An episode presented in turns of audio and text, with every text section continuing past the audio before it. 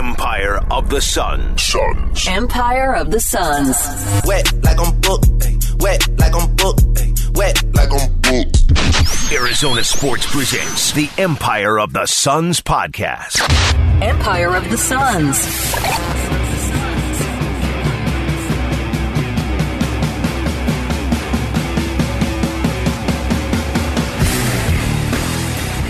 Hello there, and welcome to the Empire of the Suns podcast. My name is Kellen Olson, joined as always by Kevin Zimmerman. Usually during this time when I'm talking, I'm checking the audio levels, making sure everything's okay. We're in a studio with cameras recording us. We're like standing at a desk. We're not in like an actual recording studio. We've been doing this podcast for people who are new here for seven years now, and we've done it in that same room for seven years. I don't like change, Kevin. That's what I'm trying to say. Gonna miss pushing the button and the the wrong um, mic comes on, but you know, look, we have our faces here. There are charms of that that, that are there that, yeah, that are missing. I'm gonna miss here. it. The flaws, the flaws. To look right there, over there at my camera now, recording my face this entire time. It's luckily like hidden in the camera. It's not like a big one with like a light shining on me. Weird. We should talk about the Phoenix Suns now, huh? Yeah, They've played three games with Kevin Durant. They've won them all. Good for them. Uh, lovely start to the season, some would say.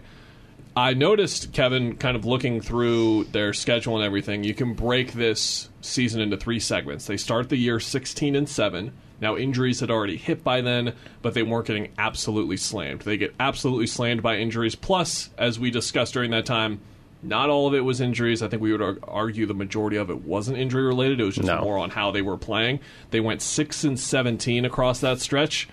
15 and 5 in the third segment, which includes this one.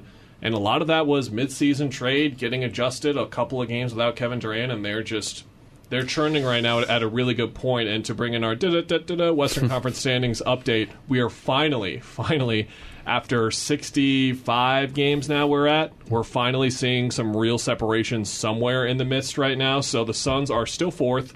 They're 36 and 29.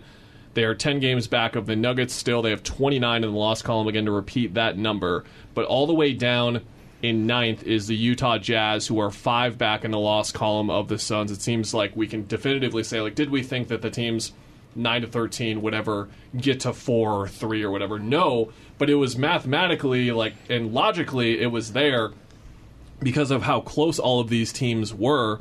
But now it is Utah, Portland, OKC, New Orleans, and oh. Oklahoma City with 34 losses. That is 9 through 13.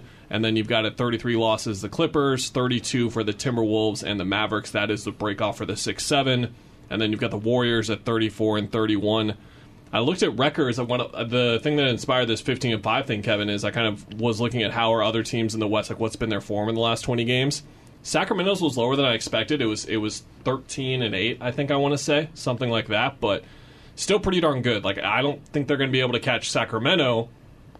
Might be able to catch Memphis though. Uh, that Ja Morant situation has certainly developed since the last time we podcasted. It do, there is no clarity at all if he's going to even be back with the team this season. There are some legal matters there that have to get attended to as well that are troubling. And then on that same kind of night, that same kind of situation, Brandon Clarke out for the year, tears his Achilles. I believe it was an, it was Achilles injury, and he's been he's a huge part of what they do because I think. De- Bane and Morant and like the, the guards that they have have gotten a lot of attention, but they are the team that they are because they have the three man tandem of Adams, Jackson, and Clarke, and now it's Santi Aldama time. no offense, but But they're at 38 and 25. The Suns are only four games back of them in the loss column, and I just say only because let's say this 15 and 5 ish, like if they're so they've got 17 games left, can they go 13 and 4, 12 and 5? I think they can. And could Memphis slide the other direction? Like, could they go? They've got 19 games left. Could they go? 7 and 12 could they go 6 and 13 i'm not ruling it out now they've always been a team in the past and no matter injuries including Ja they've been able to overcome it but we're starting to see some developments now in the West, Kevin. those are sure developments. Yes. Don't post things on your Insta story late at night. Don't do it.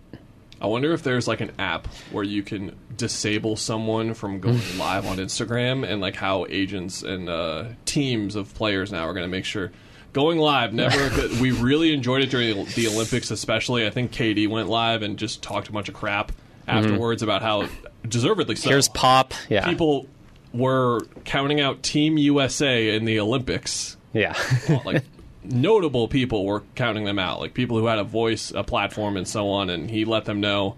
I think Book's gone live a couple of times. Great content, don't get me wrong, but Mm-hmm. whew, watch out, be careful.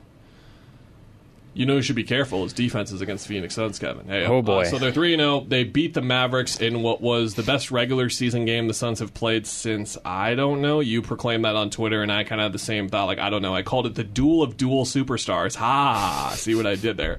My dumb brain messaged you and was like, "Is this how you use duel?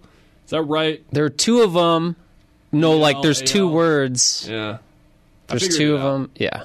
Awesome game. I, the stat that I had in there that I'm going to track down here in just a moment was just the assisted or scored numbers in the second half. They were absolutely insane. Uh, so Booker, Durant, Doncic, and Irving scored or assisted 116 of the 135 points scored in the second half of the game. So there were 19 points that they didn't directly factor into. And to be fair, a couple of those points are free throws that they probably set up in some sort of way for their teammates. But it was a super high level basketball game in terms of the star power. At least the, the game before that, they beat Chicago. And all this is to say, Kevin, uh, we podcasted after the Charlotte game. We've got three games of a sample size now, which at least lets us kind of feel out what we've seen the team look like and what we like and what we don't like. And that's what we're going to be talking about today for a bit. So let's start positive. What have you liked? You throw out the Chris Paul catch and shoot numbers, which is like 51% on the year. Very good. Um, what's interesting about that is I looked like, I think it was 26% of his shots were assisted, which is super low. Like books are even like 44%, like kind of split in the middle. He just gets everything off of his own ball handling, a couple dribbles at least. And the weird thing about that is when you're aging and you're not getting assisted buckets, then like life's a lot harder for you, right? And there were two plays that just pop out um, watching the Mavs game where it was just like weak side swings with Kevin Durant or Book, and Chris just catches it and he has just lane to the rim, and I don't remember if he even got a layup, but he got like very short floaters and he hit them. And those are the plays where it's like, dude, this guy can't blow by anyone, but he got those two shots, and those really stuck out to me. And that's kind of what I think of when we talk about all the unsurprising, like Kevin Durant hits tough shots. Yeah. He's getting Devin Booker better looks. Yeah.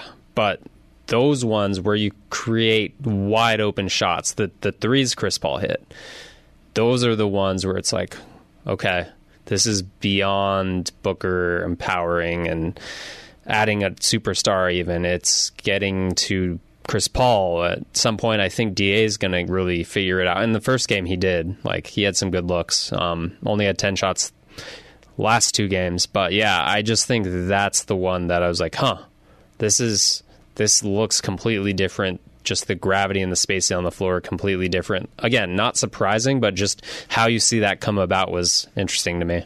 You can do the it's over for the league. All these guys, how do you guard this? You can say that, but then you want to see it. And I said that as much as I could and wrote about it as much as I could, but at the same time, I believed that I still needed to see it kind of unfold. And just the amount of. There's already kind of a I hate to do this, but kind of a misconception growing with Booker's three games here that like everything has been easy for him. He's hitting a lot of really, really tough shots, but there are a handful of shots that have come directly because of Durant getting doubled in the post. That's been something that I've learned is that when I went through all the stories or, or when I went through all of the uh, shots Durant took and I got all the numbers that I did for that story, I wasn't watching full games all the way through, and it's very clear that Durant gets double teamed in the post by almost every team in the league. At least we're three for three so far. Like, Yeah. no team has yet got gotten the ball in the post and been like, you know what, Tim Hardaway Jr., You got it. You take that. go ahead, you take it. Uh, we haven't gotten that yet, and that in and of itself, um, I'm going to have a video on Twitter breaking down the last two offensive possessions they had in the game, and on one of them it was started just because they knew They just ran a play for Durant in the post because they knew it was going to trigger a double team, and they manipulated the defensive rotations because they knew that that defensive rotation was coming, and that's something that really came to light o- across these games. I'm not surprised at all that Book has used this sort of moment in Durant's return to kind of find his all first team All NBA form again. I'm sure I said as much somewhere, but 36 a game for him, eight assists a game with one turnover a game. Uh, he's not. He's taking care of the ball too. Durant shooting 69% from the field, 27 points a game, only 14 shots a game. Again, 27 a game, 14 shots a game. Yeah. Not a guy who is going to get in the mid to high 20s very often in a game. The only reason that he would ever get that high of a number is because other guys are out and he has to do everything. You're really not going to see him, even if it's game six and they're up 3 2. I don't think he's going to take 31 shots in the game. He won't need to. And he on won't need team. to as well. Uh, so offensively, I've really liked that. And then defensively, just to go back to a point we made last time, first impression, but it still carries over two games later, is just how much bigger they are as a team. If you look at the end of the Dallas game, Durant is the one that grabs that rebound away, the key rebound at the end when Doncic misses the bunny. Like is is Jae Crowder, Cam Johnson like getting up to that ball? Like I'm I'm not exactly sure. There are just a lot of different examples already where his size and his length inside of what they do combined with Okogie, who has got a seven foot wingspan, just how much of a problem that presents and how much it helps them clean things up right now as they start to. I, I and to speak on one more misconception here before I kick it back to you is that I, I've seen a lot of people kind of talk about how Phoenix isn't a good defensive team. Well, they're nearly they are top ten in defensive rating. I think they're sixth right now. But like the look you just made at me for the video listeners out there, um, they are they are going to get much better defensively here in, in five weeks. I just don't know how much better. They are going to improve, but I think that right now they are a fine defensive team. Is that how would you would you feel comfortable labeling it fine? But the question is, can they get? I think they'll get to good. Can they be a great defensive team? The potential is there. It's just how much time Yeah. do they have? But I'm starting to see it already. Three games in, it's, Honestly, it's there. I looked at again. It's a three game sample size across the entire league. Last three games played, they're sixth in that defensive rating wise, which was kind of surprising to me because it just felt like the Mavericks are scoring in every play and that kind of thing. I think the important thing to say about like when Book has scored 35 or more last three, KD obviously came on that last game really strong is if they're scoring that much, even if it's a little tougher, it's still like I don't know how many shots was booked at 25 shots instead of 30, um, instead of 32.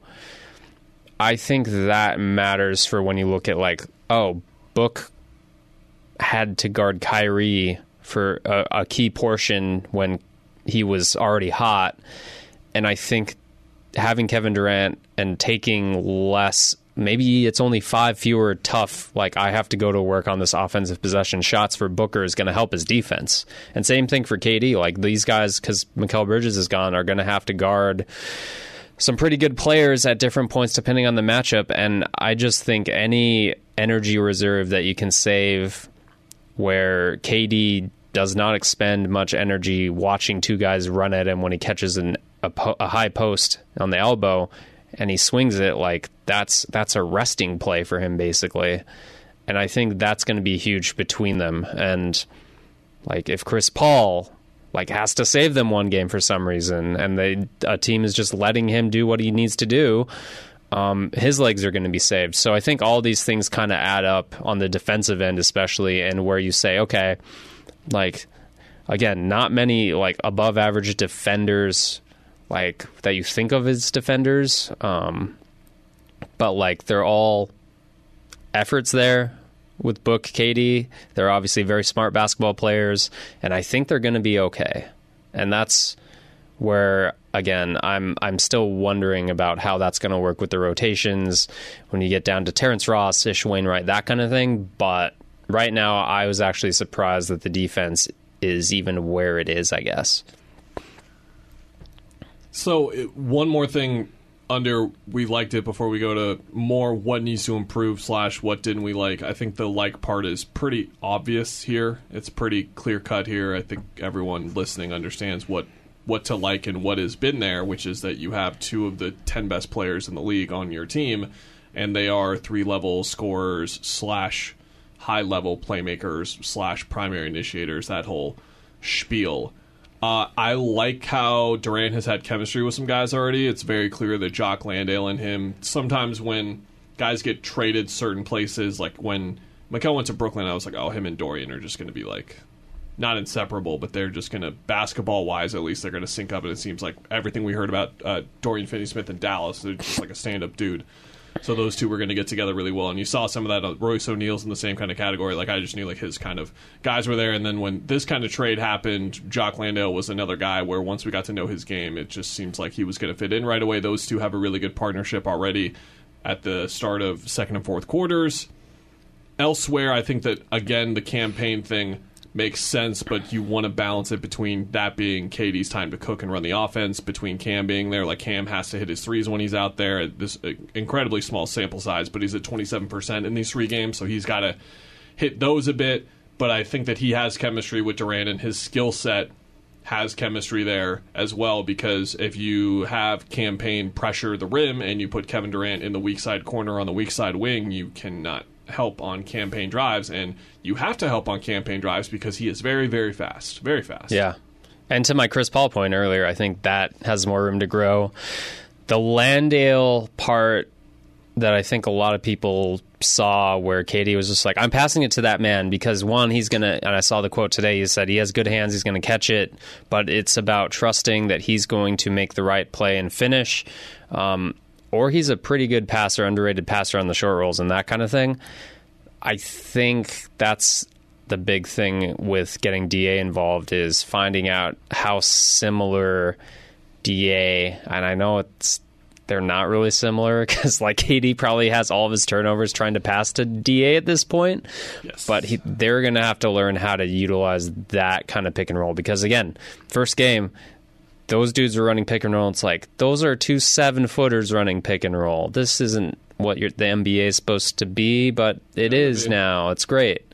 It's crazy to watch.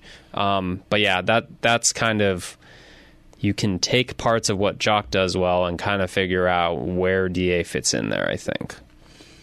On to what needs to improve slash we didn't like. If you did not read, uh, uh, I blabbered on forever about the rotations and what needs to sort of happen. And this thought that I kept having with Okogie and just the fifth starter spot in general is the much lesser version of it um, because of the team and who they had was the OKC Thunder in 2020 in the bubble. They played the Rockets in the first round, and the Rockets were just leaving Lu Dort. They were just leaving him, and they were like, "You shoot the ball," and you know who was telling him to shoot the ball? Chris Paul. Chris Paul was like, "Yes, when you're open, shoot the ball." He shot the ball before Game Six of that series. I think across four or five games it was for him.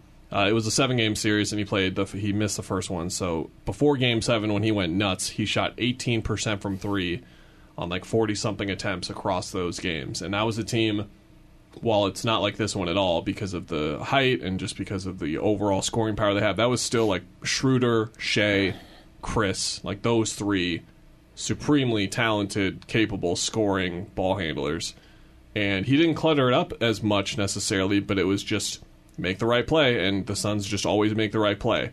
So I wrote that down with Okogie, and I wrote it down with just a, a lot of their guys in mind, honestly, like Torey Craig, Ish Wainwright, a lot of those guys. Where if you're not, if you're the guy who is out there not for shooting or offense, and you are out there in crunch time, like they are going to leave you open. Again, the video that I have coming up on socials will highlight how the Suns took advantage of that still. But that was a very one time thing, and I told you before we clicked record, I did not expect that example to come to fruition so quickly because against Dallas, it was 0 for 8 for Okogie in the first two and a half quarters, I believe, of the game. Ish, who did not play in the first half, plays in the second half and then hits four. So it, it worked out there, but Ish Ish was open, Okogie was open, and there were two or three where I'll get to this later. Chris Paul like had a jumper. He had a jumper, Yeah. but he sees the low man under the rim, and he's like, I he's shooting forty something percent, but uh, that the, the the number isn't even in Chris's head. It's he's open, he's in the corner, he's got to get that ball so we can uh, keep that trust, but he's also Yeah. got to get it because that's the right play, and eventually you can run into this problem where, like for example, um, Okogie has taken six and a half threes a game over these three games, small sample size, but across this stretch that he's having where he was playing really, really well, um, two sides of the coin. Good side of the coin. He's shooting 40 something percent since so and so on so and so attempts per game, like four, four and a half, like really good volume, right? Yeah. The other side of the coin that I kept thinking about was four threes is a lot per game for a shooter like that. And again, I've repeated this stat a lot, not to, um, like, uh, I've repeated this stat a lot, not to like have anything against like how he plays or like just really try and um, do, I'm not trying to diminish anything from like his role or whatever.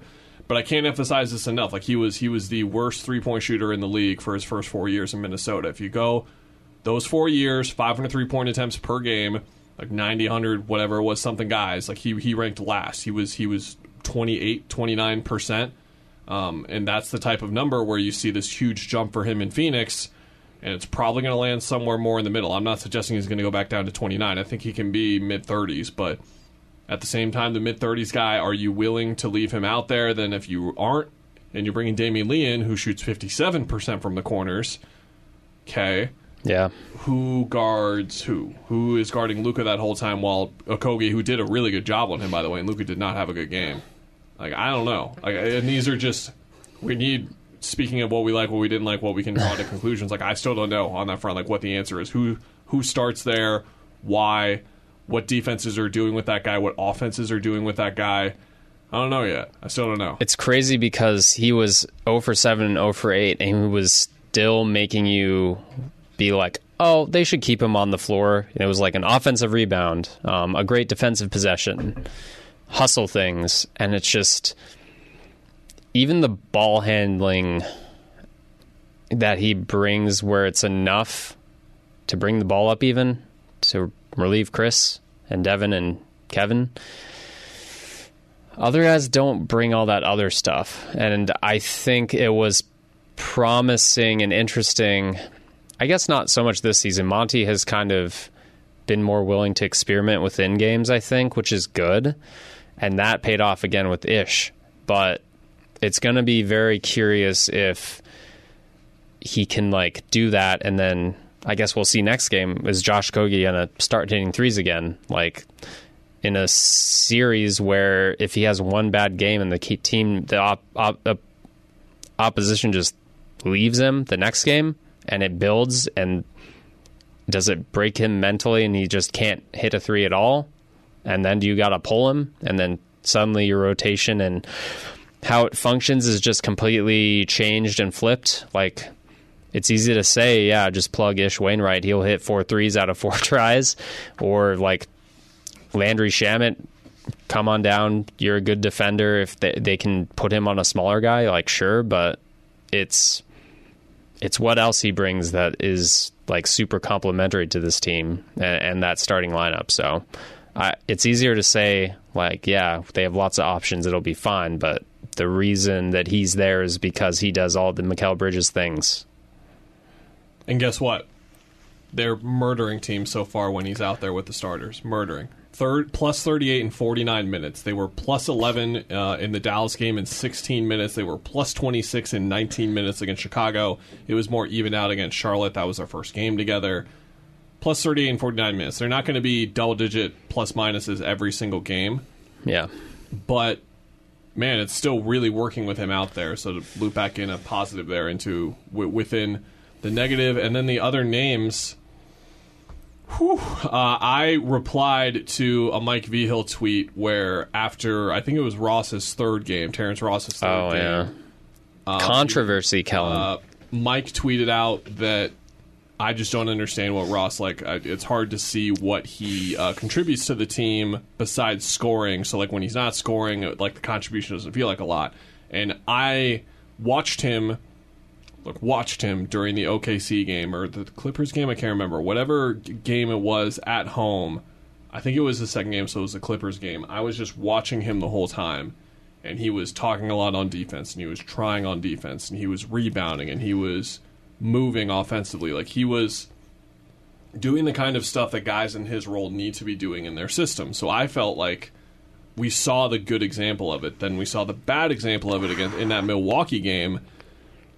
He misses a two games because of a toe injury. Then he comes back against Dallas, and Dallas just went at him over and over. I think there's a stretch where they got and in over. three different ways three points on a possession and it was like and one here's a three and a lot of it wasn't even like him screwing up it was just They were going for some reason did i say this last time it's like the austin rivers like dude tries really hard but just he's a points magnet for some reason or another I've always had a I don't I don't think this is a hot take. I've always had this theory with basketball that if if you look at I'm trying to remember who it was on the Suns. I cannot remember, but like you know how when Jimmer got in the league everyone was like, "Yeah, give me Jimmer tonight." Yeah. I'm going to I think there is an innate value to a player getting the ball and looking at the match and being like, "This guy can't this guy cannot guard me. Like these Yeah. guys are hyper confident for a myriad of reasons with what chris paulsing facundo Campazzo, Yes, that series yeah he was. I think his he was shooting the ball better because he was like this guy. I, he's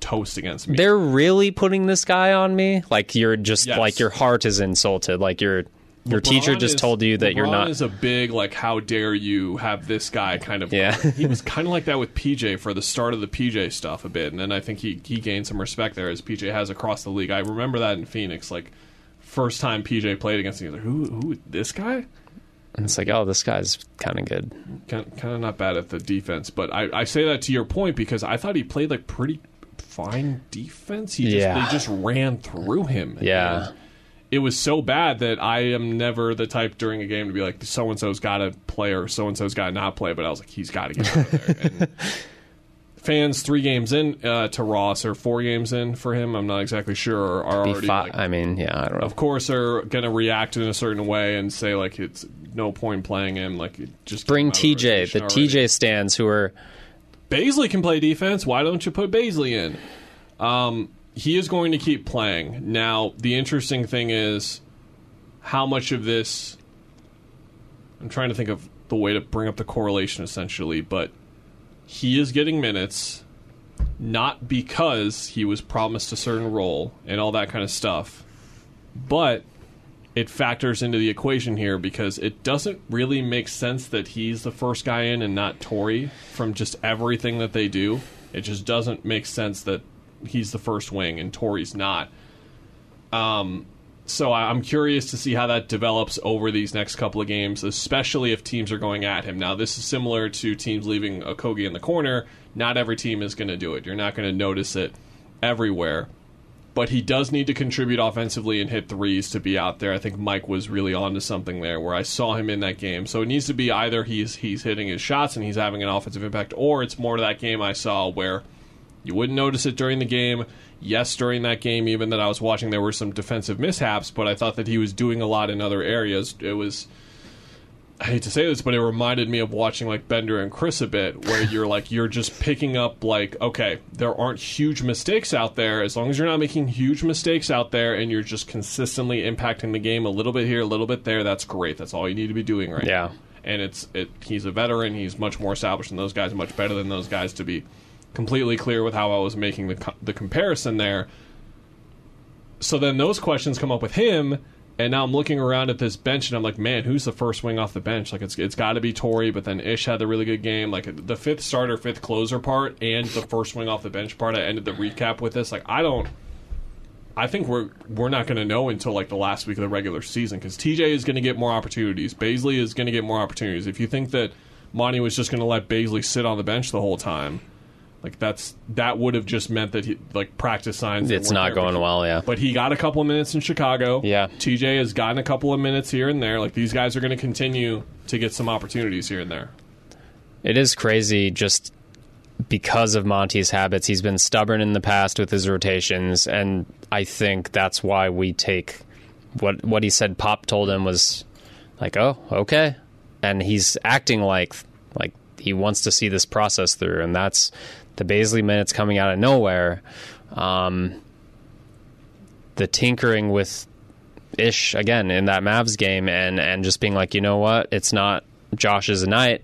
We're gonna go somewhere else. So that's where big picture when you look at okay, do they get Ayton more involved? I'll go back to that because I think there's patience involved in that, right? So you saw them spamming the Durant high elbow post play clear out that just draws attention and bodies to one side of the floor and then you swing it a couple times and you get a really good shot.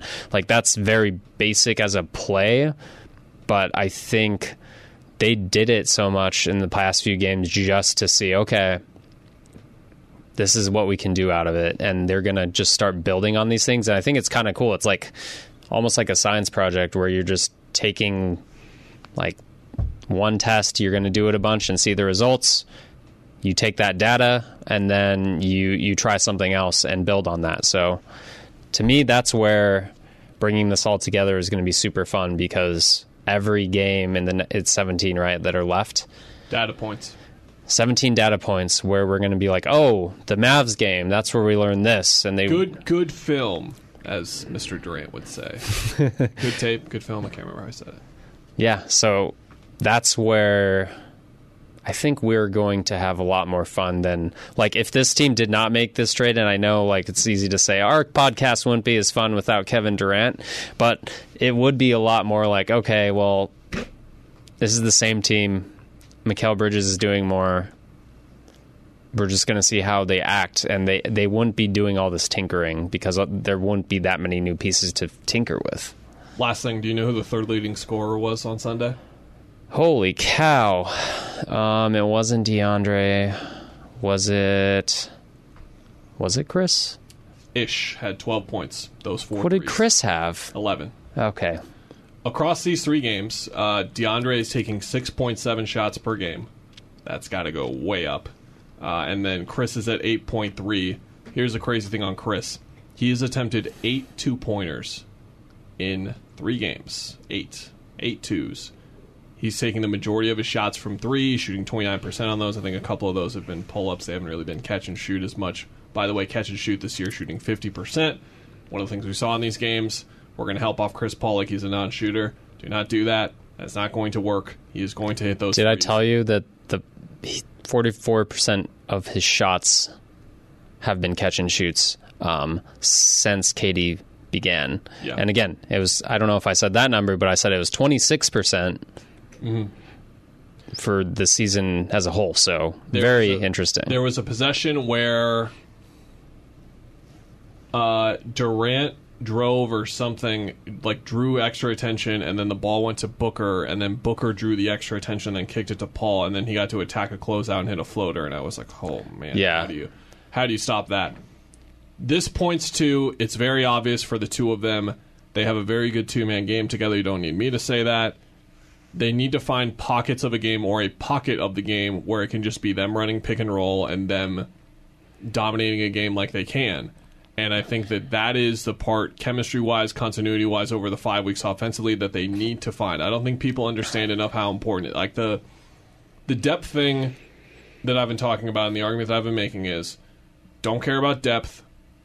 If they're four guys, play the way that they should. I'm going to keep saying it all year.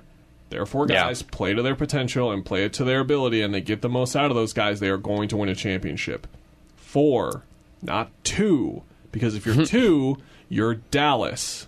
Like you're, and that's you're not a even better defensive Dallas, essentially, and that's that's that's like Chris Paul going off to like we don't now Chris Paul really doesn't need to, but yes, he in theory will have to save them one game. Yeah. And he and DA might be running pick and roll and Kevin Durant and Devin Booker are sitting on the other side of the court if that's how they're killing someone and then suddenly that team's in big trouble. when Golden State's got Wiggins on Booker and Draymond on Durant, probably.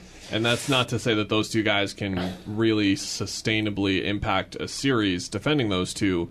But when those two are getting pressed the way they are against a really hyper intelligent defensive team like Golden State, yes, you will need to have Chris Paul run pick and rolls with Curry over and over again to wear down Curry over the course of a series. Like we've seen, I hope we get it this year, selfishly, but we just haven't seen that dynamic over the a playoff series yet against Golden State. We've seen the matchup, but it changes in a playoff series. And in a playoff series, I would like to nearly bet the house on more Chris Paul pick and roll than for any other pick and roll because Curry is the one guarding those pick and rolls. And they want to wear him down, and that's something that you need to have in your locker to the Mikal my new Mikal Cam thing of like get them the ball, let them run stuff is to find ways to get Paul and Ayton in the two man game. I can't remember again. It's really hard to hear during some of these, but I'm, what Monty said in terms of minutes restriction for KD right now, if there is still one, Dwayne was kind of asking about the 40 minute thing.